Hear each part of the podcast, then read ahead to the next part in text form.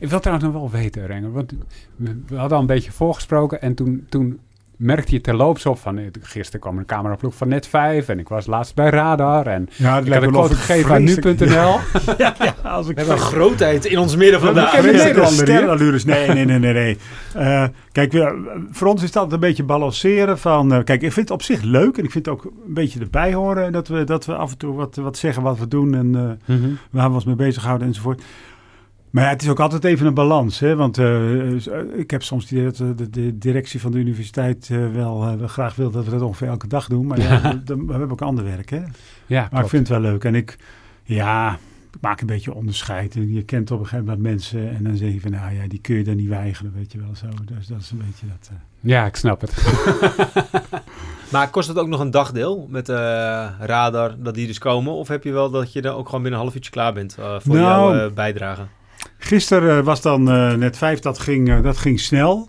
Ja, je hebt ook wel eens van die uitnodigingen dan, of je dan een hele dag naar de studio kan komen. Ja, dat, dat lukt Ja. niet. Nee. Nee, dat is een van de kookprogramma en dan ben je misschien een beetje franje en dat is allemaal leuk. Maar ja, dan, dan moet ik op een gegeven moment zeggen van, ja, dat gaat veel tijd kosten. Ja, we, we, eh, we hebben het ook wel een paar keer gehad met uh, I'm for dat een aantal mensen uit ons team, dat uh, Marijke of iets dergelijks, dat ze dan ook werden gevraagd. En dan uh, waren ze echt een, een halve dag waren ze op uh, pad. Ja. En dan dacht je, nou, dat wordt wel een uh, x aantal minuten, maar dan weet je het zo, zo te verkleinen tot een paar soundbites van een ja, seconde ja. of dertig. Dat je denkt, oké. Okay. ja. Dus dat is altijd een soort van een beetje een, een spanningsveld dat je enerzijds, ja, het is leuk om mee te werken en ook weer belangrijk dat er juist ja, goede kennis erover in uh, de media komt. Ja. Maar ja, het is, ja, je hebt ook gewoon meer, uh, meer uh, te doen. Dus ja, het is ook niet dat je daar een dag aan kan besteden. En ik probeer als tegenhand ook wel een beetje te letten op naar waar de kwaliteit zit. Hè. Ik bedoel, je hebt natuurlijk van die echte soapprogramma's, soapprogramma's, van die hele snelle nieuws. En ik zou bijna zeggen, nieuws is het niet eens. Mm -hmm. Programma's op vooral commerciële zenders. Ja, ik, ja, dat hebben we nou een paar keer gedaan. Maar die willen precies, die zeggen eigenlijk van tevoren wat ze willen horen. Ja. En als je dan iets vertelt wat ze niet willen horen, dan wordt het gewoon niet uitgezonden of nee. het wordt volledig verdraaid. Ja. Nee, ben eigenlijk gewoon een beetje een spreekbuis van een uh, redacteur. Ja, ja, ja, dat die ja. redacteur het zelf eigenlijk ook gewoon op uh, tv kan zeggen. Maar dan, wil ja, dan vindt het toch handiger dat iemand van uh, statuur het eventueel zegt. Ja, ja, ja, ja. ja, ja. ja dat is precies hoe het ingestoken wordt. Ik heb ook wel eens dat, had ik contact met SBS 6 voor, ik denk Hart van Nederland of zo. Ja, zoiets, ja. Had, ik, uh, had ik een nieuwtje over technologie, wat zij interessant vonden.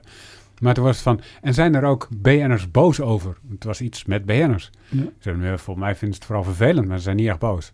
Oké, okay, dan niet. Hing op. Ja, ja. En dat was het. Ik dacht, wauw. dus zo ik werkt heb dat. een keer gevraagd dat uh, Rens Kroes, die uh, de bekende, is ook zo'n uh, goeroe-dame, die, uh, die spoelde haar mond met klei. Mhm. En uh, toen werd mij gevraagd, had een andere collega gezegd van dat dat misschien wel giftig kan zijn, maar er zit lood in klei. En uh, ja, toen zei ik van nou ja, volgens mij is het niet zo giftig, want klei is officieel zelfs uh, toegelaten als, uh, als voedingsadditief. En iemand had ook uitgevogeld dat kinderen in, in zandbakken uh, gemiddeld, nou ja, weet ik, een ons grond per week verstouwen. ja. Dus ik denk van ja, dat vinden we goed. Dus ja, ik bedoel, het is een beetje raar dat je je mond spoelt met klei. Ik bedoel, de, de gedachte erachter begreep ik niet. Maar het feit om dan te horen van het is slecht, het is ongezond, het is gevaarlijk. Ik denk ja, nee. Hmm. nee. Ja. Misschien niet langs de spoorweg of zo, maar... Uh, maar heb je misschien weer andere gevaren.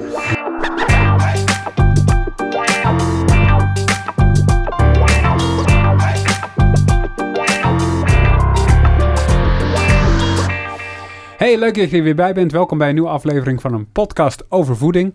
In deze podcastserie van I'm a Foodie gaan we in op hypes, trends, beleid, van alles nog wat wat je van I'm a Foodie gewend bent. Bart Mol van I'm a Foodie zit natuurlijk aan tafel. Yes, ik ben present. En uh, de andere stem die je al gehoord hebt en die we stiekem ook al een beetje hebben voorgesteld, professor Dr. Renger Witkamp, uh, verbonden aan de Wageningen Universiteit. En daar is hij hoogleraar en ik, ik, moet vragen wat het betekent. Voeding en farmacologie. Ja, en eigenlijk, die, die naam die klopt ook niet meer. Okay. Wij hebben een nieuwe naam gekregen. Het heet Nutritional Biology. En dan kan je afvragen, wat betekent dat dan? Wat betekent dat dan? ja, voedingsbiologie. Eigenlijk is het een fysiologische benadering van de voeding. Wij, zitten, wij zijn wat verbreed. Ons aandachtsgebied, toen ik kwam, toen waren we heel erg gericht op... Ja, de, uh, overeenkomsten, verschillen tussen voeding en geneesmiddelen. Mm -hmm. um, en inmiddels, uh, na ook een reorganisatie, is de groep wat verbreed en houden we ons wat meer in de breedte bezig met ja, eigenlijk de fysiologie van voedingseffecten, eiwitten, veroudering, herstel, dat soort zaken. Duidelijk. En we gaan het vandaag hebben over voedingssupplementen. Dus aan het einde van deze show weet je, als het goed is als luisteraar, wat je eraan hebt. Of je hebt er helemaal niks aan, dat kan ook, dat gaan we vragen. Maar Renger, we beginnen zoals uh, elke keer, waar we elke keer beginnen. Namelijk bij je voedingsfrustratie van de afgelopen tijd. Ja, en ik heb toch maar weer één genomen uit de supplementenhoek om dan gelijk met het mm -hmm. onderwerp te Helemaal beginnen. Uh, en dat is, nou dat ga ik straks ook vertellen, over voedingssupplementen heeft heel veel te doen. En het gaat heel sterk over claims. Wat ja. mag je voor gezondheidsclaim aan een product hangen? Nou zijn er een heleboel producten die um, niet beoordeeld zijn, omdat in de meeste gevallen de fabrikant geen dossier heeft kunnen overleggen. En die hebben een soort, uh, ja, een soort wachtstatus gekregen. En die worden dan aangeprezen, claim in afwachting van goedkeuring door de Europese Commissie. Aha. En dan hoor je wat, bijvoorbeeld uh, teunisbloem, ik hoorde laatst passiebloem. En dan wordt er een heel verhaal over verteld. Uh, eigenlijk claims waarvan ik denk, nou die gaan het in ieder geval nooit redden. maar er wordt gebruik gemaakt van het feit dat, ja, dat daar kennelijk de mogelijkheid bestaat. Dat dat zelfs wettelijk mag voor een tijdje. Uh, omdat, er, omdat er nog geen uitspraak is van de commissie. Um, claim in afwachting van. En ik denk dat die consument dat denkt van, ja, dat, dat, dat, dat, dat zal wel kloppen. Ja. Terwijl ik denk van nou, dat is een vaag verhaal en die claim gaat het niet redden. Staat er dan claim in afwachting van goedkeuring of Ja. claim in afwachting van keuring? Nee, er staat claim in afwachting van goedkeuring door de Europe- Europese Commissie. Ja. Dat, dat grenst aan misleiding, of niet? ja, ja, dat vind ik ook. Ja. Ja, niet alleen het feit dat je de, dus die claim al toont aan de ene kant, maar aan de andere kant ook. Want in afwachting van goedkeuring zou ik als argeloze consument denken: oh, ze moeten dus nog even wachten voordat het wordt goedgekeurd. Ja. Maar het kan dus ook nog afgekeurd worden en dat gebeurt dus ook. Ja, ja. Uh, dus dan, nou ja, goed, dan ben je wel een beetje op de ja dat vind ik ook. Dat vind ik dat je mensen in ieder geval een verkeerd been zet. Ja. Ja, Strikt genomen zou je het inderdaad, dan wordt het een beetje semantiek van uh, klopt het nou wel of niet? Maar ja, je zet de consument op een verkeerd been. Ja. Maar zie je dat op uh, dagelijkse basis dan bij je producten staan? Nou, ergens? best wel. Ja, Ja? uh, onder andere de firma Vogel heeft er echt een, uh, een handje van. Oké, dus uh, het wordt misschien nog een interessante show. Uh, ik dacht met, met Rob van Bergen, we hebben ook een rubriek, het debunken met Rob. Misschien moeten we met jou ook wat doen, Renger. Ja, Dat we gewoon alleen alle namen, productnamen gaan opnoemen waarvan we denken van, die, gaat hij het halen of gaat hij het niet halen, deze claim? Ja, nou, we hadden er ook eentje, daar ben ik eh, op een gegeven moment nog even op tv mee geweest. Dat ging over de, de drop, eh, dat was een dropdrankje van het kruidvat. Mhm.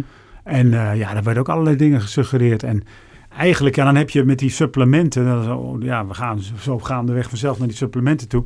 Heb je natuurlijk de reguliere kanalen, hè, maar veel, ja, veel, veel gevaarlijker en veel ja, misleidender zijn al die, subjectie, of nee, die subtiele manieren van waarop de boodschap uiteindelijk bij de consument terechtkomt. ja. En, dan worden, en zeker in, in COVID-tijd worden natuurlijk graag allerlei toespelingen op COVID, op weerstand, Tuurlijk, op ja, virussen gemaakt. En, en kijk, en, ja, dat, dat, uh, daar erger ik me wel eens aan. Ja. Heb je nog naar aanleiding van die dingen die je roept in de media, uh, dat die producenten op je dak uh, komen of zo? Of dat ze je benaderen van, joh, wat je tegen hebt gezegd, die claim is wel heel erg stevig en uh, dat, je dat, Nee, ja, dat- dat het je in de moeilijkheden brengt? Nee, de, ik, de, door, door- fabrikanten ben ik eigenlijk nog niet echt in de, nooit in, in moeilijkheden gebracht. Ook niet echt aangevallen. Ja, soms merk je wel eens van, nou ja, goed, eh, je maakt geen vrienden. Hè, eh, toevallig een ander voorbeeld, als je het hebt over eh, voedingsergernissen, voedingsfrustratie de afgelopen week. Ik heb afgelopen week iets gezegd voor nu.nl over, eh, over vlees eten. En mijn uitspraak was van, nou, ik denk dat wij biologisch gezien gemaakt zijn om in ieder geval een klein beetje dierlijke producten te eten. Dat als je Mhm. let op bijvoorbeeld vitamine B12. Eh, ik, ik heb prima, ik heb respect voor vegetarische veganisten, maar ik heb alleen gezegd van nou, ik eet zelf vlees en ik denk dat wij gemaakt zijn een beetje vlees, een beetje plant. Ja, en dan komen er eh, mensen in dit geval uit, eh, ja, laten we zeggen, behoorlijk dogmatisch veganistische hoek, die me echt flink aanvallen. Want ja, daar, zijn, liggen ook, eh, daar zitten ook heilige huisjes in die, in Ja. die richting. Ja. Ja. En, en krijg je dan alleen te horen, jij hebt ongelijk? Of is gaat het dan veel verder dan dat? Nou, dat gaat dan veel verder. Ehm, ik word niet gelukkig, ik ben nog nooit eh, bedreigd. Dat, dat is tegenwoordig bijna ook een uitzondering. Want als je actief bent op sociale media en als je wat zegt over voeding of, of over leefstijl, gezondheid, dan, eh, dan kan het ook veel verder gaan nog. Ehm, maar ik kreeg wel bijvoorbeeld te horen, eh, kijk, wij moeten terecht, denk ik, eh, bij de universiteit transparant zijn over onze nevenwerkzaamheden. Mhm. En eh, zo zit ik ook in een commissie die zich bezighoudt met het, met het adviseren voor de, over de opsporing van illegale groeibevorderaars. Dus hormonen, zeg maar zeggen, antibiotica en vlees. Maar dat, de sector waar, die dat betaalt is het zelfcontrolesysteem. Dat wordt door de vleessector zelf betaald. En ik adviseer daar onafhankelijk. Maar goed, ik heb een link met de vleessector. Ja. En daar ben ik open in. Maar ja, dat, dat, ja, dat wordt er natuurlijk meteen gebruikt. Hè? Van ja, ja die, die meneer Witkamp die heeft iets gezegd uh, pro-vlees. Ja, zie je wel. Want hij wordt ook betaald door de vleessector. Nou, ik word niet betaald door de vleessector. Weet je wel? Dus dat, dat soort dingen gebeuren. Ja. Ja, ik snap dan wel dat ze het erbij halen, want dat klinkt als een argument in hun straatje. Natuurlijk. Ja, natuurlijk. Ja. Ja, Maar de discussie wordt vrij fel gevoerd uh, ja. overal. En is voeding uh, zeker eentje van. Oh, ik dacht dat Twitter heel genuanceerd was.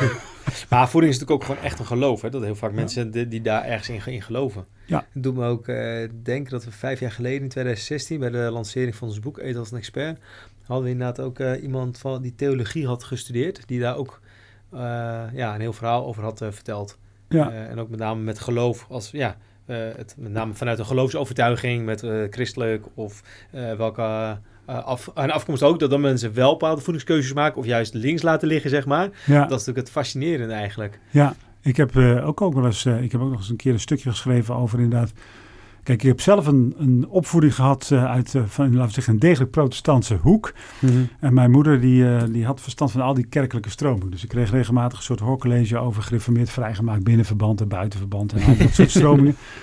En ja, op een gegeven moment kreeg ik uh, in de voeding een soort uh, aha-gevoel van die stroming. Ook het verketteren hè, van wij hebben de ware wijsheid en jullie zijn fout. En, en, en, en, en goeroes, hè, dat zijn dan de, de, de dominees of de pastoors van deze tijd. En ja. als het je niet zint, dan richt je gewoon een nieuw kerkgenootschap op. Nou, ja, dat soort dingen. En dat heeft te maken natuurlijk met het... Met het met de mens van die wil, heel veel mensen willen per se ergens bij horen hè? en ja. ja. willen geïdentificeerd worden met iets. En voeding is daar één van natuurlijk. Ja. ja. Dan werkt dat wel sterk als, uh, als, als soort verbindende factor ook binnen zo'n groep misschien. Ja, Als ze met z'n allen Renger Witkamp gaan aanvallen. Ja, ja, ja, nee, precies. En uh, ja, dat, uh, dat zit erg in mensen. Maar ja, wat dat zit er tussen, laten we zeggen, gedrag van voetbalsupporters en, en sommige voedingsclubs zit ook niet zoveel verschil. Het is gewoon, dat zijn ja, groepen, identiteit. Ja, voedingshooligans eigenlijk. Misschien, dat is zo leuk. Die heb ik nog niet eerder gehoord. Bij deze. Maar goed, dat werk in de media is natuurlijk een soort van supplement op je normale werk. En daarmee glijden we automatisch richting, uh, richting ons hoofdonderwerp toe. Uh, voedingssupplementen. Even voor de mensen die niet exact weten waar de grenzen daarvan liggen. Wat, wat zijn voedingssupplementen en waar ligt de grens? Van nou, voedingssupplementen zijn, is, is een wettelijk gedefinieerde groep uh, ja, producten, moet ik zeggen. Mm -hmm. hè, die bedoeld zijn ter, of officieel zijn ze bedoeld ter aanvulling van het normale dieet. Dus oorspronkelijk waren het vooral vitamine en mineralen. Wat er later is gebeurd, is dat, er, dat die groep is uitgedijd en dat er ook heel veel gezondheidsproducten, nu onder de noemer voedingssupplementen, op de markt worden gebracht. En ik zeg altijd, ze, ze vallen wettelijk onder de voeding. En ze zien eruit als medicijnen. Dus ik mhm. zeg altijd tegen studenten: het, het lijken pillen, het zijn ook pillen. Maar ze vallen technisch onder de voedingswet, mhm. voedingswetgeving. En, maar je ja, het, eigenlijk het onderscheid tussen voedingsstoffen en geneeskrachtige stoffen is soms heel marginaal. We hebben zelfs producten zoals Sint-Janskruid, wat zowel in een voedingssupplement mag zitten, mhm. als in een, uh, ja, dan heet dat een kruidengeneesmiddel. Mm Alleen ze gaan via verschillende kanalen worden ze gereguleerd. Voedingssupplementen, ik zei dat, worden via de voedingswetgeving gereguleerd. Uh, en medicijnen via EMA, via de medicijnenregistratie in Nederland, Bureau uh, College ter Beoordeling van Geneesmiddelen. Ja. Bij die voedingssupplementen is, uh, is nog wat aan de hand. Hè. Het is dus voeding. Het, heeft een, uh, ja, het, het, het, wil iets met je gezondheid doen. in de simpele zin van nou, als je een vitamine tekort hebt, kan je dat aanvullen. Dat was het oorspronkelijke idee. Um, maar er is ook heel veel te doen over zogenaamde gezondheidsclaims. En heel veel voedingssupplementen die hebben of die willen een zogenaamde gezondheidsclaim dragen.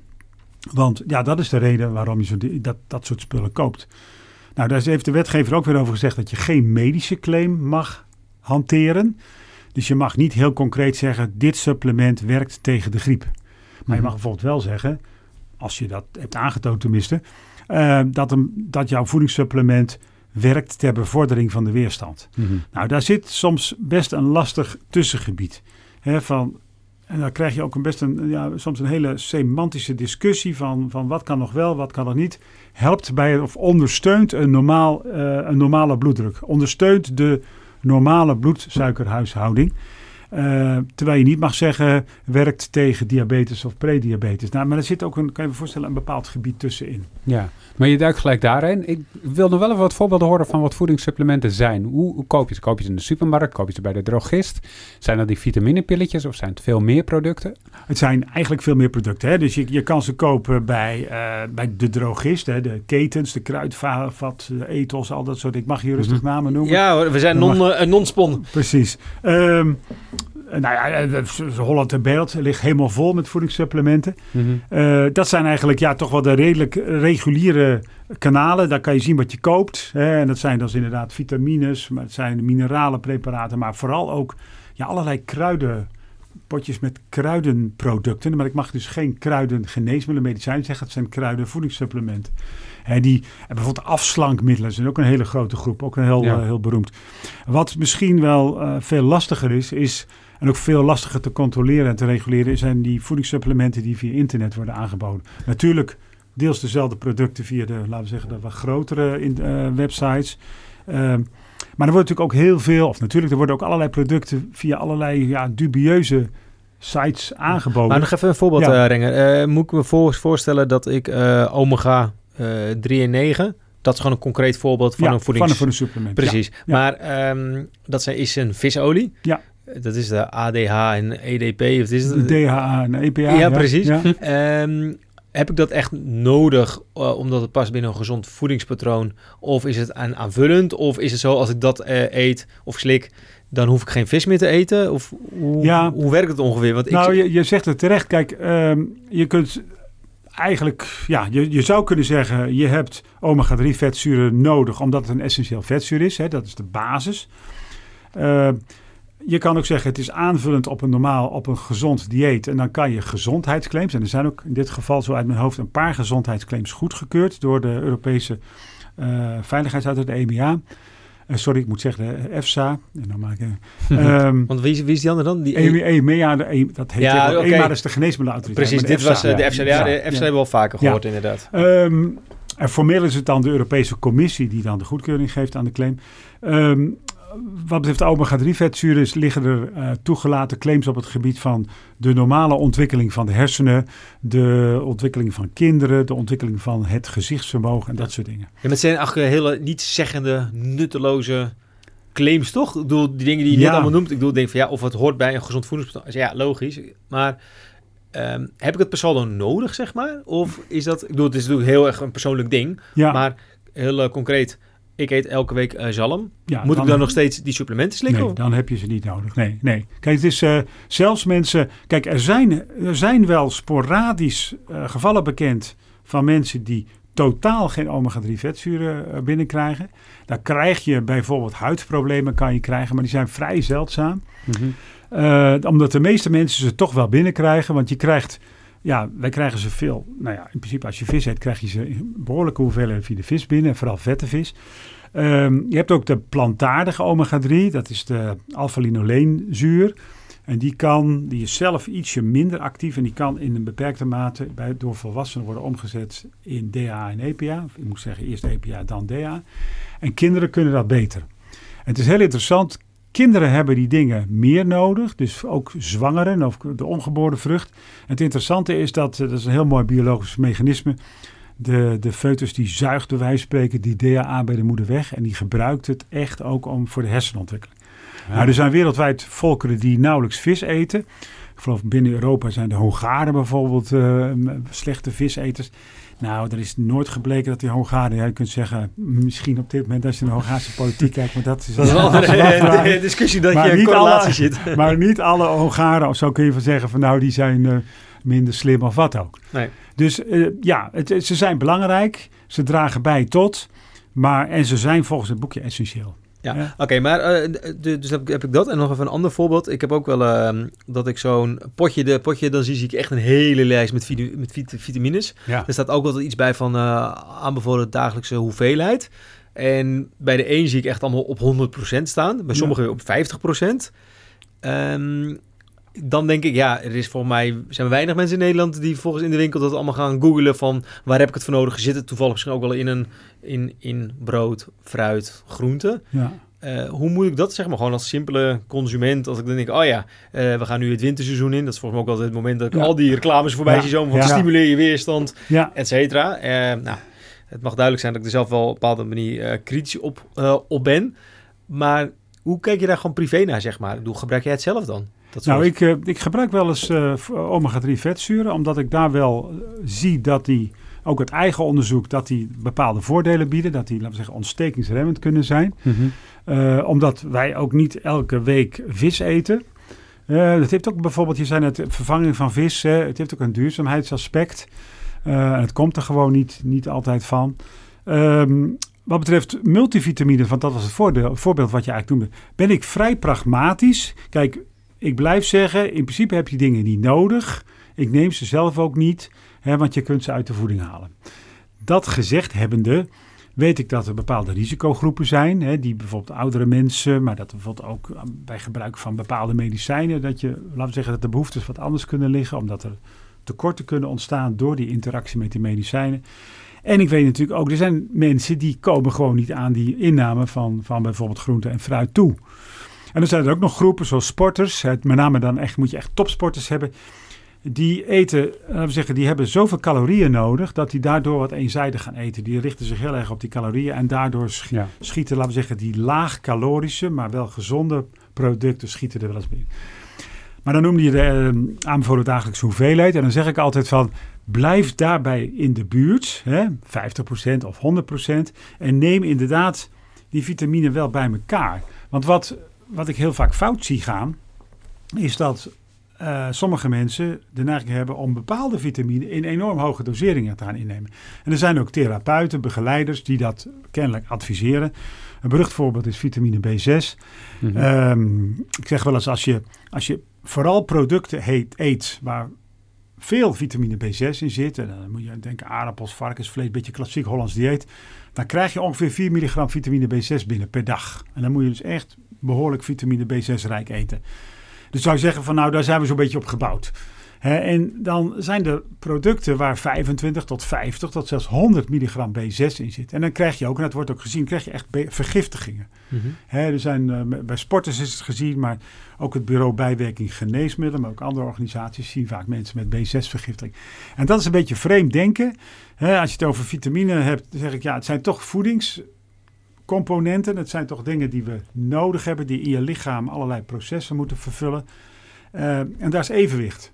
En als je dan eentje daarvan heel erg gaat, gaat concentreren, ja, dan doe je, laten we zeggen, dan doe je farmacologie met vitamines en dan doe je geen voeding meer. Ja, maar even, even terug naar die multivitamine. Want als je, zoals Bart op dat etiket ziet staan, 100% van alles binnenkrijgt in één keer. Dan kan je daarna toch gewoon een broodje kroket eten. En dan heb je voor de dag heb je, heb je, heb je alles wel binnen, toch? Ja, nou dat, dat is een hele goede opmerking. Want dat wordt door veel mensen ook wel gezien als een nadeel. Hè? Want als een excuustruus. Hè? Van, Mhm. Jij gaat jij s ochtends je vitaminepil. Nou, jij kunt zeggen, dan doe je, dat, doe je nog iets goeds. Hè? En de rest van de dag denk ik van, nou, ik heb de vitamines binnen, dus ik laat maar waaien. Ja, en sommige mensen zijn er bang. Ik weet niet of het die kant op werkt. Misschien wel voor een deel. Het kan ook natuurlijk het excuus achteraf zijn. Zo van, ik Mhm. heb een heel slecht weekend. Ik ben enorm doorgezakt. Ik heb van alles gedaan. Ik heb slecht gegeten. Laat ik op maandagochtend maar een vitaminepilletje nemen. Ja, zal wel. Dat die relatie zou best kunnen, ja. Maar en het is zelfs wel eens... En dan wordt het ook heel lastig door, door de industrie ook wel gesuggereerd van... Ja, ja, bepaalde mensen ja, in achterstandswijken... die hebben geen toegang tot gezonde voeding, zijn niet in staat kunnen we die niet vitamines geven? Ik denk ja, aan de ene kant wel. Hè, misschien eh, op dat moment ben je misschien uit, hoogte, uit hoog, oogpunt van volksgezondheid misschien wel goed bezig. Maar aan de andere kant, eh, je lost het probleem niet op. Want eigenlijk zit het, is het probleem ligt elders, namelijk dat die mensen gewoon niet gezond eten.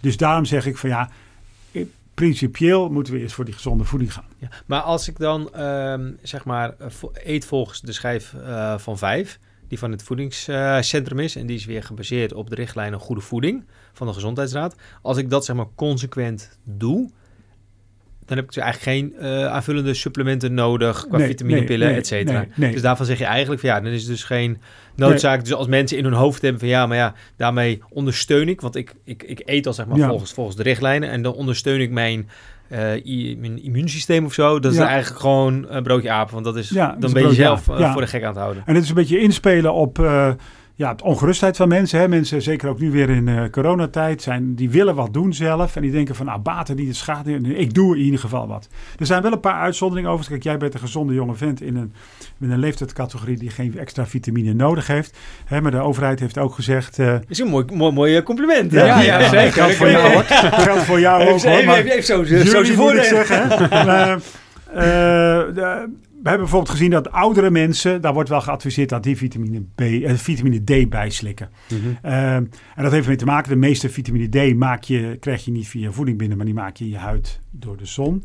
En uh, nou, oudere mensen kunnen dat, doen dat waarschijnlijk minder. Ze kunnen het wel overigens, hebben we bij vierdaagse lopers gevonden, oude vierdaagse lopers. Maar het is een combinatie waarschijnlijk van iets minder efficiënte eh, vorming en het minder buiten komen. Dus over vitamine D zijn speciale aanbevelingen. Vitamine K bij zuigelingen zijn aanbevelingen. Vitamine D ook bij kinderen, jonge, hele jonge kinderen. Mm maar hele, hele jonge kinderen, is dat tot vier jaar dan? Zeg ja, maar, vier jaar, ja. Maar na vier jaar hoef je ze dan niet meer te suppleren? Hoef je dan mijn hoofd, volgens mij, hoef je die niet meer te suppleren. Nee, Want ik, ik, had begrepen, als de R in de maand is, dan moet je meestal de vitamine D, toch? Want als de R niet in de maand is, dat betekent dat je over het algemeen vaak buiten bent. Of in ieder geval die 30 minuten per dag in, ja. in de zon bent. Nou, die, die R, dat uh, klopt. Ja, die R is volgens mij vooral van de vitamine C. De vitamine D, wij maken vitamine D aan in onze huid tussen ongeveer half april in september. En eigenlijk de, de regel is, als je uh, schaduw korter is dan je eigen lengte, dan, dan zit je goed, want dan staat de zon hoog. Ik wil nog wiskunde. Wordt je schaduw, wordt je schaduw langer dan je eigen lengte, dan staat de zon laag en dan uh, kun je dat uh, overwegen. Wat ook zo is, vitamine D slaan we op. Dus uh, als je de hele zomer, uh, je hoeft trouwens ook niet heel veel in de zon hoor. Dus uh, onbedekte handen, armen, hoofd is al voldoende. Een kwartier per dag, dus dat, je hoeft echt niet te gaan zonnebaden, want daar heb je potentieel weer nadelen. Mm -hmm. je slaat het op, dus als je dat hebt gedaan van het zomer, dan zit je zeker tot december nog wel goed. En we, de meeste mensen hebben een dip in vitamine D zo, zo februari, maart. Vitamine C is een heel ander verhaal. En dat is eigenlijk een verhaal wat overgeleverd is van vroeger.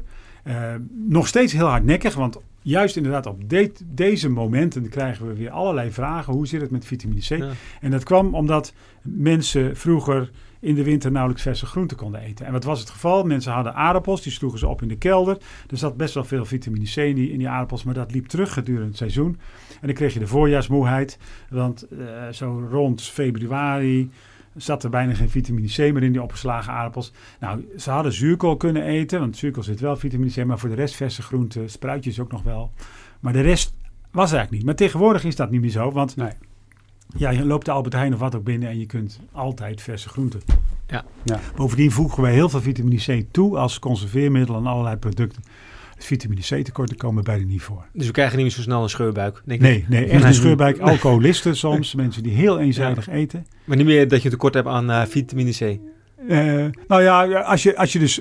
Je hebt zulke alcoholisten die gewoon alleen nog maar alcohol drinken. Ja. Hè, die, die, dat, ja, nee, oké. Die, die, uh, die lopen ja. wel vitamine C tekort. En misschien nog even wat over wat je zei over ja, dosis. We zeggen altijd de, de, de relatie tussen dosis en effect is U-vormig. En dat nou even, moet ik even uitleggen. Dus je hebt tekorten. De scheurbuik is een tekort aan vitamine C.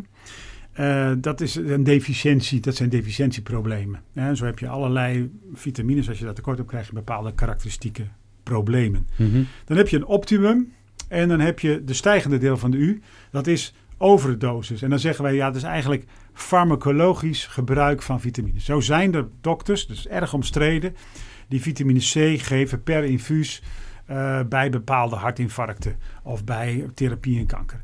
Maar dat is een heel ander gebruik. Maar wat ik zie dat sommige mensen, en dan vooral ook mensen actief in de supplementenbusiness, die halen het allemaal door elkaar. Die zeggen van uh, bijvoorbeeld, als je te weinig vitamine C hebt, krijg je problemen met je bindweefsel. Dus meer vitamine C is goed voor je bindweefsel. Nee, zo werkt het niet. Ik geef soms het voorbeeld van het oliepeil in de auto. Als je oliepeil te laag is in de auto, dan moet je het aanvullen tot aan het streepje. Mm -hmm. En dan doet die auto het weer goed, of tenminste, dan is het goed voor die auto. Op het moment dat je te veel olie in gaat gooien, wordt die auto niet beter. Integendeel, dat die olie wordt verbrand en er komt zwarte rook uit de uitlaat. Ja. En dat is een beetje het uh, idee van vitamine. Oké, want ik wilde net vragen, want je zei uh, een paar minuten geleden, baat het niet, dan schaadt het niet. Zo denken veel mensen natuurlijk over, over supplementen. Uh, maar het schaadt dus wel. In hoge dosis wel. Ja, kijk, dat, dat optimumgebied is wel breed. Hè? Dus mm -hmm. die ADH, dat is een hele veilige, er zit ook best wel een marge uh, omheen. Okay. Dus als jij twee keer de ADH binnenkrijgt, dan ga je er echt niet dood. Dan krijg je echt geen problemen. Maar waar ik vooral problemen heb, is die eenzijdige dosering, die hoge dosering van, van, van hele specifieke nutriënten. Ja. Die door sommige ja, mensen die zich dan bijvoorbeeld therapeut noemen, of, of ja, ook bij sportcoaches zag je dat dus met een bepaald idee, zo van een tekort aan vitamine B6 geeft problemen met je zenuwstelsel, je coördinatie en nog wat dingen. Dus we geven maar veel vitamine B6, want dat is goed voor je zenuwstelsel. Nee, dat is niet goed voor je zenuwstelsel. Dat is neurotoxisch. Ja. ja. maar is het zo dat je misschien de ene vitamine uh, uitplast of zo als je er te veel van hebt en dat die andere dus, dus giftig maakt? Nou ja, er zijn vitamines, de, de vetoplosbare vitamines, die hebben de neiging om zich op te hopen. En dan moet je bijvoorbeeld vitamine A, dat is ook een niet onschuldig vitamine. Um, dat krijg je de meeste mensen krijgen dat binnen als uh, in de vorm van provitamine, carotenen, carotenoïden. Dat is een moeilijk woord om uit te spreken. Dat zijn, die, ja, dat zijn dingen die groentes ook een kleur geven. Dat is gewoon als een wortel, toch? Ja, een ja, wortel. Ja. Daar kan je eigenlijk niet van overdoseren. Want, uh, niet van overdoseren, want de mens heeft een soort beperking in de omzetting van die carotenoïden naar vitamine A. Als je daarentegen puur vitamine A krijgt in de vorm van een supplement. Of je eet lever, en met name levers waren berucht. Er zit dan retinol, heet dat vitamine A. Mm -hmm. uh, dan kun je zodanige hoge vitamine A krijgen... dat dat bijvoorbeeld vooral voor zwangere vrouwen... voor het ongeboren kind echt schadelijk kan zijn. En dan zijn er ook nog... Ja, je kan het, als je het echt ook gaat overdoseren... dan krijg je ook echt problemen met je zenuwstelsel. En in extreme gevallen... Uh, kan je daaraan overlijden. Heel berucht zijn uh, volgens mij ook de overwinteraars op Nova Zembla. Die aten bijvoorbeeld heel veel lever van, van zeehonden en van, ook volgens mij van ijsberen. En ijsberen stapelen ook heel erg veel vitamine A, omdat ze bovenaan de voed, voedselketen.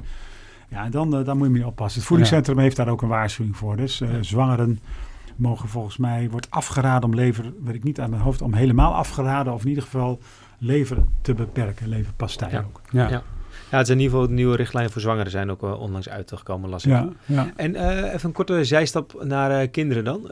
hebben die dan eigenlijk ook wel supplementen nodig? Of is het eigenlijk gewoon een pure marketing verhaal? Nou er zijn natuurlijk, ja, kijk, ouders zijn natuurlijk zeker tegenwoordig steeds meer begaan met het lot en de, de, gezondheid van hun kinderen.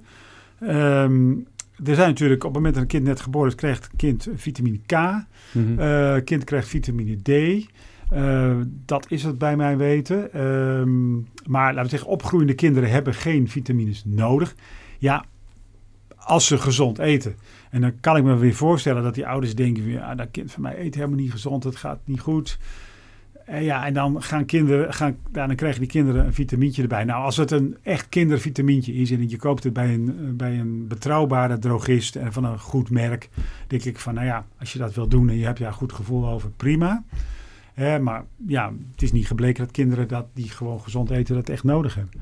Want anders zou het raar zijn, anders zou ons dieet niet kloppen. Dan zouden ja, we het als soort ook gewoon niet gered. Maar wat is het effect op kinderen die niet gezond eten? Ja, nou ja, kijk, kinderen die niet gezond zijn, daar, daar kunnen van allerlei dingen gebeuren. Hè? Dus, dat we zeggen, de hersenontwikkeling is, is heel erg, uh, uh, ja, een hele gevoelige fase natuurlijk. Hè?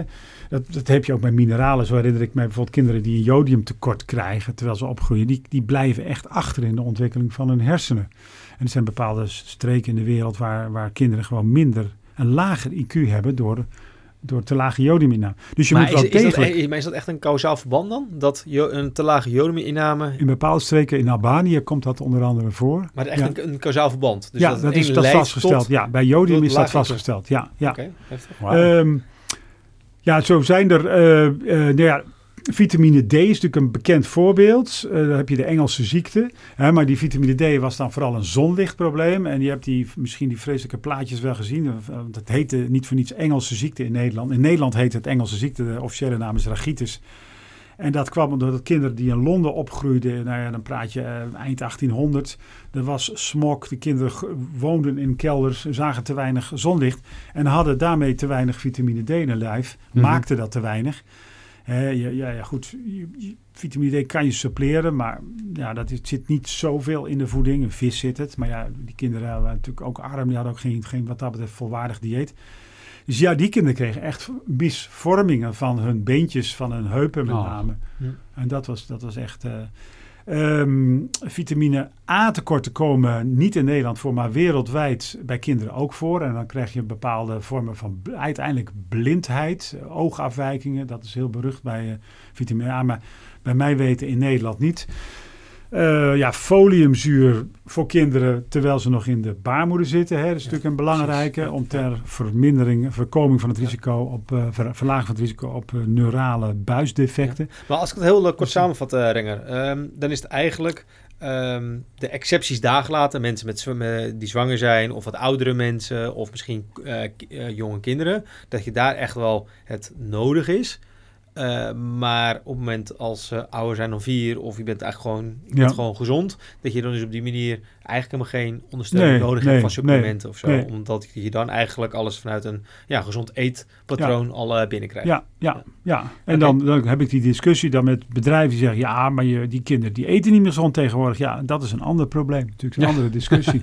ja, Dat ja nee, precies. Ja. Maar kan het in die gevallen wel helpen? Is het dan wel een goede ondersteuning daarvoor? Bedoel, het is geen vervanging van gezond eten, maar het is wel een soort van... Nou ja, kijk, de- ja, in die zin ben ik ook wel weer pragmatisch. Hè? Als het een gegeven is, maar ik vind wel dat je daar eerst wat aan moet proberen te doen. Hè? Ja. Maar als het een, maatschappelijk gegeven is, dan kun je kiezen. eh, eh, laten wij. Kijk, die schade die er zou kunnen ontstaan, zeker bij de ontwikkeling van de hersenen, die is een, voor een deel onomkeerbaar. Ja, dan, dan zou je kunnen zeggen, ja, nou ja, doe het dan maar. Hè? Dus Mhm. in die zin ben ik wel pragmatisch. Het kan, het, als je je dan houdt aan de aanbevolen dagelijkse hoeveelheid voor kinderen, want de kinderen dosering is lager natuurlijk. Tuurlijk. Ehm, ja, ja dan, dan, dan, dan, dan kan je zeggen beter iets dan niets. Maar ja, natu- eh, kijk, en het is natuurlijk zo. Ja, wie, wie is de, de, de ouders zijn verantwoordelijk, maar misschien is er iets. De gezinssituatie is soms verre van ideaal. Eh, kijk, en dan wil je die kinderen niet te dupe laten zijn. Maar ja, nu om nu als overheid te zeggen, we gaan op grootschalige eh, wijze gaan wij eh, kinderen suppleren. Nee, dat vind ik ook niet. Eh, dat is misschien wel eens gesuggereerd bij ouderen, want die lopen ook nog wel eens tegen vitamine-tekorten op, omdat ze Mhm. slecht eten of medicijnen gebruiken.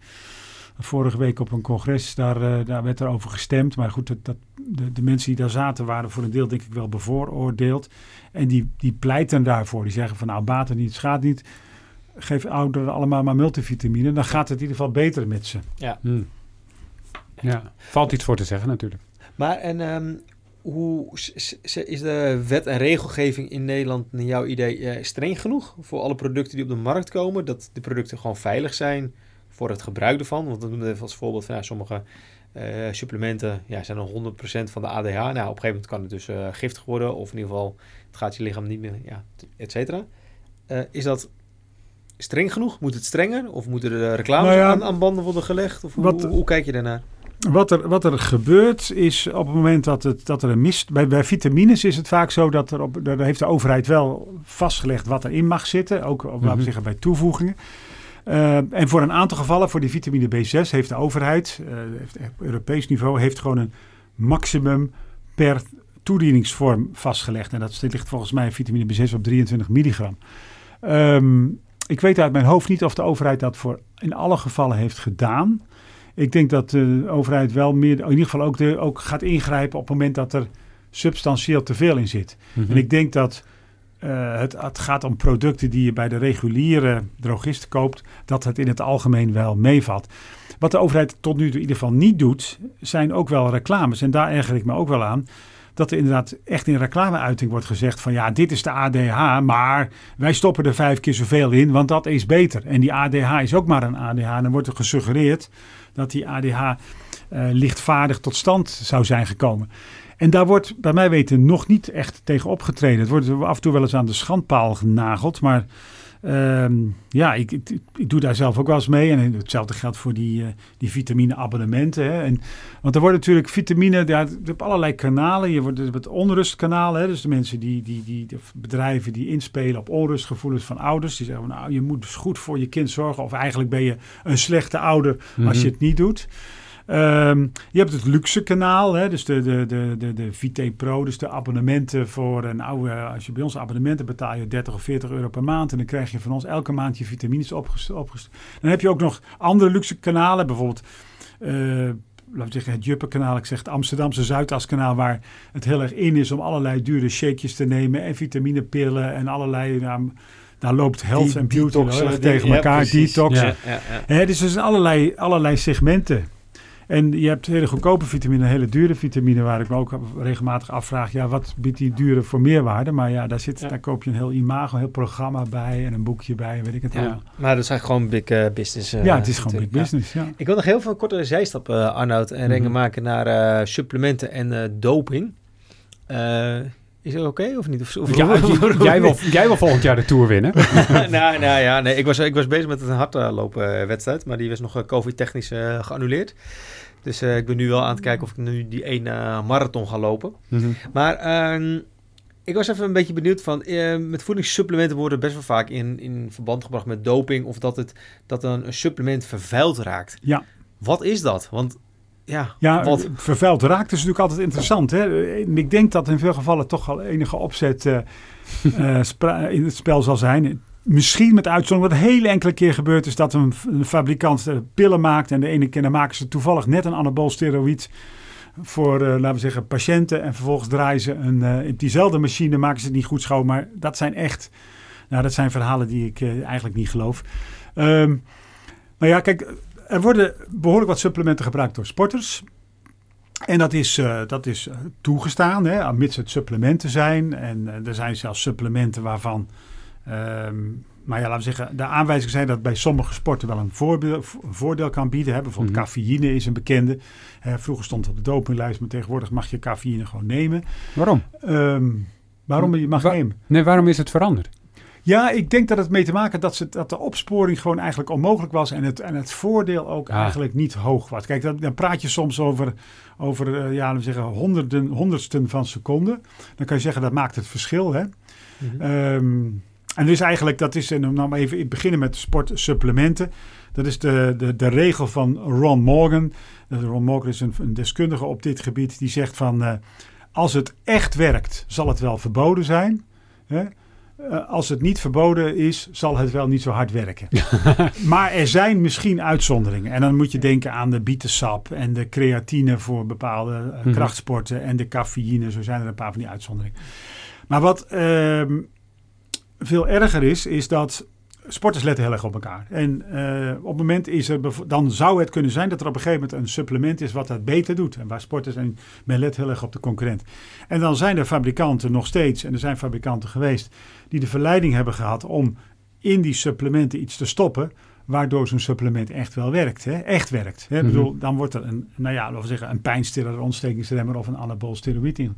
En die vervuiling, die is ja, die, die is best wel grootschalig. En er zijn ook wel, denk ik, sporters uh, ja, die echt te goede trouw waren. Die zijn op een gegeven moment bij de dopingcontrole door de mand gevallen. Omdat ze dus iets in hun bloed hadden. Of in hun urine hadden meestal, want je moet plasje inleveren.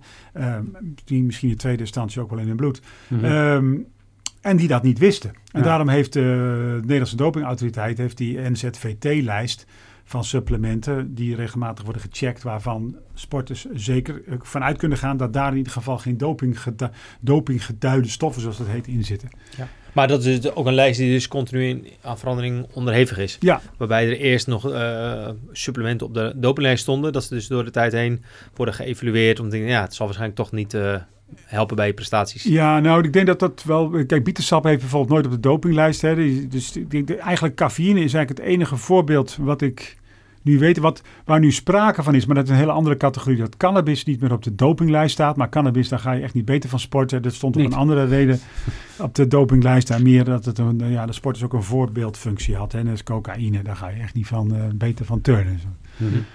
Dus, maar, maar goed, uh, voor de rest kijk ik niet zoveel voorbeelden. Het is, het is dus die versnij, het versnijden, het verdunnen. Ja, dat is een, uh, kan een reëel probleem zijn. Ja. Ja. En is het dan voor de topsporters gewoon het uh, topje van de ijsberg? Toch? Want die hebben gewoon hun basisvoeding, hun sportspecifieke voeding. En dat ze dan misschien die supplementen voor hun dus wel eventueel nou ja, kijk, ja er, wordt, er worden wel supplementen gebruikt. Kijk, wij hebben zelf gezegd op basis van, van een onderzoek van Floris Wardenaar van de Han dat uh, sommige topsporters dat het aanbevelenswaardig kan zijn of te overwegen kan zijn om bijvoorbeeld een multivitamine te nemen. Juist omdat ze dus heel veel moeten eten en dan mhm. ja, gewoon ook heel veel calorieën moeten eten en dat die groente en fruit er een beetje weer inschiet. Um, nou, bietensap was erg in. Ik weet niet of het nog heel erg in is, want het is gebleken dat echte toppers, hè, dus de echte, Olymp de, laten we zeggen, de eerste tien op de Olympische Spelen, gaat die bietensap het verschil niet maken. Bietensap lijkt vooral effectief te zijn bij subtoppers. Mhm. Ja, en dan kan het net uh, een stukje van die, van, die, uh, van, die, van die boot zijn bij roeien, waar je net iets eerder over de finish komt. Ja. Creatinine wordt denk ik wel gebruikt, maar creatinine moet je ook weer niet creatine moet je ook weer niet door alle sporters laten gebruiken. Want je wordt er wel zwaarder van. Je gaat water vasthouden. Dus je moet dat niet als uh, loper gaan gebruiken. Nee, precies. Dus dat is gewoon uh, sportspecifiek. ja, en die hele cafeïne wel veel gebruikt wordt. Ja. Uh, ja. Ja. Hey, we kruipen richting het einde van deze show. En uh, dit is echt het moment van de waarheid. Ik wil van je horen. Ik sta in, in de drogist. Ik sta voor een heel schap voedingssupplementen. Geef eens een paar tips. Wanneer wel, wanneer niet? En waarom? Ja, nou ja, kijk, in principe zeg ik van, uh, kijk vooral goed rond, geef je ogen de kost en doe niks. Hè? Mm -hmm. Ik val altijd van de ene verbazing in de andere. Als je nou echt iets uh, zou willen nemen, omdat je zegt van, nou, ik eet niet zo goed, nou, neem dan je multivitamine. En okay. voor de rest laat die, laat de spullen maar staan. Ik denk niet uh, dat nou, die afslankmiddelen die werken niet. De omega-3 vetzuren misschien hè, kan, je, kan je overwegen. Maar er staat ook een heleboel dingen die, ja, waar je rustig van zou worden en zo. Ja, maar nog even een, een volgvraag hoor, uh, Arna. Want um, we, we, gaan nu een beetje het, uh, ja, het, het, griep, het griepseizoen in. Of in ieder geval we gaan van de herfst naar, uh, naar de winter, et cetera. Mensen raken verkouden. kan je daarmee je immuunsysteem wel dat je net niet verkouden wordt, zeg maar, doordat je een gezond eetpatroon hebt en je hebt wel je supplement of je, je, je multivitamine genomen en je omega-pilletjes, et cetera. Dat als je dat structureel slikt, dat je dan bijvoorbeeld net niet verkouden wordt, of je wordt sowieso al verkouden en je wordt misschien alleen wat minder heftig ervan. Waarbij je het allemaal niet neemt, dat je dan misschien wel twee weken onder zij ligt en dat je op deze manier bijvoorbeeld na vier dagen wel weer... Uh, ja, nou, kijk, allereerst moet je zorgen dat je geen tekorten hebt. we hebben die vraag ook heel veel gehad over COVID. Tekorten zijn slecht. Bij dan, en dan is het niet zo dat je het wel krijgt, want of je het wel of niet krijgt, hangt bijvoorbeeld ook af hoeveel virussen op jou afkomen en, en een heleboel andere dingen. Uh, dus voorkomen, voorkomen tekort. Aan de andere kant is meer niet beter. Alleen heel specifiek bij vitamine C is, zijn een paar onderzoeken gedaan met griep. Alleen met griep, met, met COVID is het niet aangetoond. Met griep, dat de, dat als mensen hoge doseringen vitamine C namen, dus echt, dan moet je het echt over een paar honderd milligram hebben, dat gemiddeld de, de totale ziekteduur met iets van een halve dag korter werd. Nou ja, dat zijn dus minimale verschillen. Mm -hmm. Hè, het is niet, maakt niet het verschil tussen wel of niet krijgen. En, en, en de meeste mensen, het is gemiddeld. Hè, dus de meeste mensen maakt het dus geen verschil uit. Nee, precies. Duidelijk. Hey, en dan uh, tot slot nog de vraag. Um, wie zouden we nog meer in deze podcast te gast moeten hebben? Wie, uh, wie zouden we moeten bellen? Wie zou er moeten bellen? Ja, dat is interessant. Of mailen, dat mag um, nou, ik denk dat het goed is om uh, op een gegeven moment iets wat uh, over, uh, over ouderen en over veroudering te horen. Mm -hmm. Dus dan kan ik me voorstellen dat mijn collega Paul Grootswagers, die heb je denk ik nog niet gehad. Dit nee. zou denk ik een hele goede zijn. Ligt die ook in het verlengde van ehm, Andrea? Andrea Evers. Nee. nee. Myers. Oh, ja, Andrea ja, Maier. Ja. Andrea Meijer doet onderzoek naar veroudering in het algemeen. Ja. Paul kijkt echt naar, uh, nou ja, wat, wat doet bijvoorbeeld eiwitten en hoe zit het met eiwitinname ja. bij ouderen en wat doet het op, op spieren, spierverlies. En ik denk dat uh, Paul het ook wel leuk vindt om uh, hier eens te komen. Okay. dus die zou je bijvoorbeeld eens kunnen uitnodigen. Ja. ja. Want ja, Bart blijft niet eeuwig een jonge, sterke vent. Ik wel. Nog andere collega's of, uit het veld die je denkt, oh ja, die kan ik tippen? Um, even kijken hoor. Ja, uh, Sander Kersten is denk ik een, uh, een hele goede die... Uh, nou ja, bijvoorbeeld, die kan je eens vragen over die zelf-vegetariër. Hoe hij als voedingswetenschapper tegen vegetarisch eten aankijkt. En wat er dan mm -hmm. met je gebeurt. Dus bijvoorbeeld, ik heb natuurlijk een hoop, hoop goede collega's in Wageningen. Die, ja, ik zou bijna zeggen... U vraagt wij draaien. Sanne Boesveld is een hele, die houdt zich onder andere bezig met geur en smaak. En geur en smaakverlies van, bij, bij COVID heeft ze -hmm. onlangs uh, een project voor. Dus er zijn allerlei. Ja. Allemaal vakgebieden die uh, allemaal interessant zijn. Ja. Misschien moeten we de studio uh, gaan verplaatsen naar Wageningen. Dat we gewoon van rijden in de studio. Dat is misschien makkelijker. Ja, ja precies. Ja, en als mensen meer te weten willen komen over voedingssupplementen, hebben ze dan een plek op internet waar ze heen kunnen gaan en goede info krijgen? Nou, dan zou ik toch eigenlijk gewoon naar het voedingscentrum gaan. Die hebben Mhm. daar toch eh, hele goede neutrale informatie over. Ja. Yes. En zijn vrij terughoudend. Ja, duidelijk. Hey Bart, heb jij tot slot van deze aflevering nog dingen vanuit I'm a Foodie die je onder de aandacht wil brengen? Eh, nee, nee, we hebben geen supplement in eh, de webshop. Dus Ah. nee, nou ja, we hebben wel een paar goede boeken ehm, erover geschreven. In ieder geval waar het een onderdeel in staat. Eh, bijvoorbeeld eh, Eet als een atleet. Ja. Daar hebben we echt een hele uitgebreide tabel met heel veel supplementen en ook gecategoriseerd. Ja. Eh, ja, Dat- ik zie Renger eh, knikken. ja, ik dus, ken eh, het boek ook. Ik heb het ook Ja. in, de, op de, in de kast staan. Ja, het is een mooi boek. Ja. Misschien moet Renger er nog even een paar eh, quotes over, over zeggen. Dat, eh, dat die de luisteraar Kan je die volgende keer achterop zetten, ja. Ja, precies. Nee, dus eh, die en... ehm, nee, nada. Oké, dan wil ik nog wel even zeggen, als je deze podcast leuk vindt, kan je vriend van de show worden, kan je aan ons doneren, kunnen we vaker deze mooie studio huren en dus nog mooier, eh, beter klinkende podcast maken. Dat kan op vriendvandeshow.nl slash POV. Deze podcast die kun je natuurlijk vinden overal waar je, waar je podcast eh, luistert. Dan kan je volgens abonneren. Vind je elke vrijdag een nieuwe aflevering in je feed. En dan eh, mis je dus nooit meer een, eh, een mooie episode hiervan. Eh Renger, dankjewel voor je aanwezigheid. Ja, graag gedaan. En Bart, dankjewel. Yes. Jij dankjewel voor het luisteren en tot de volgende keer. Later!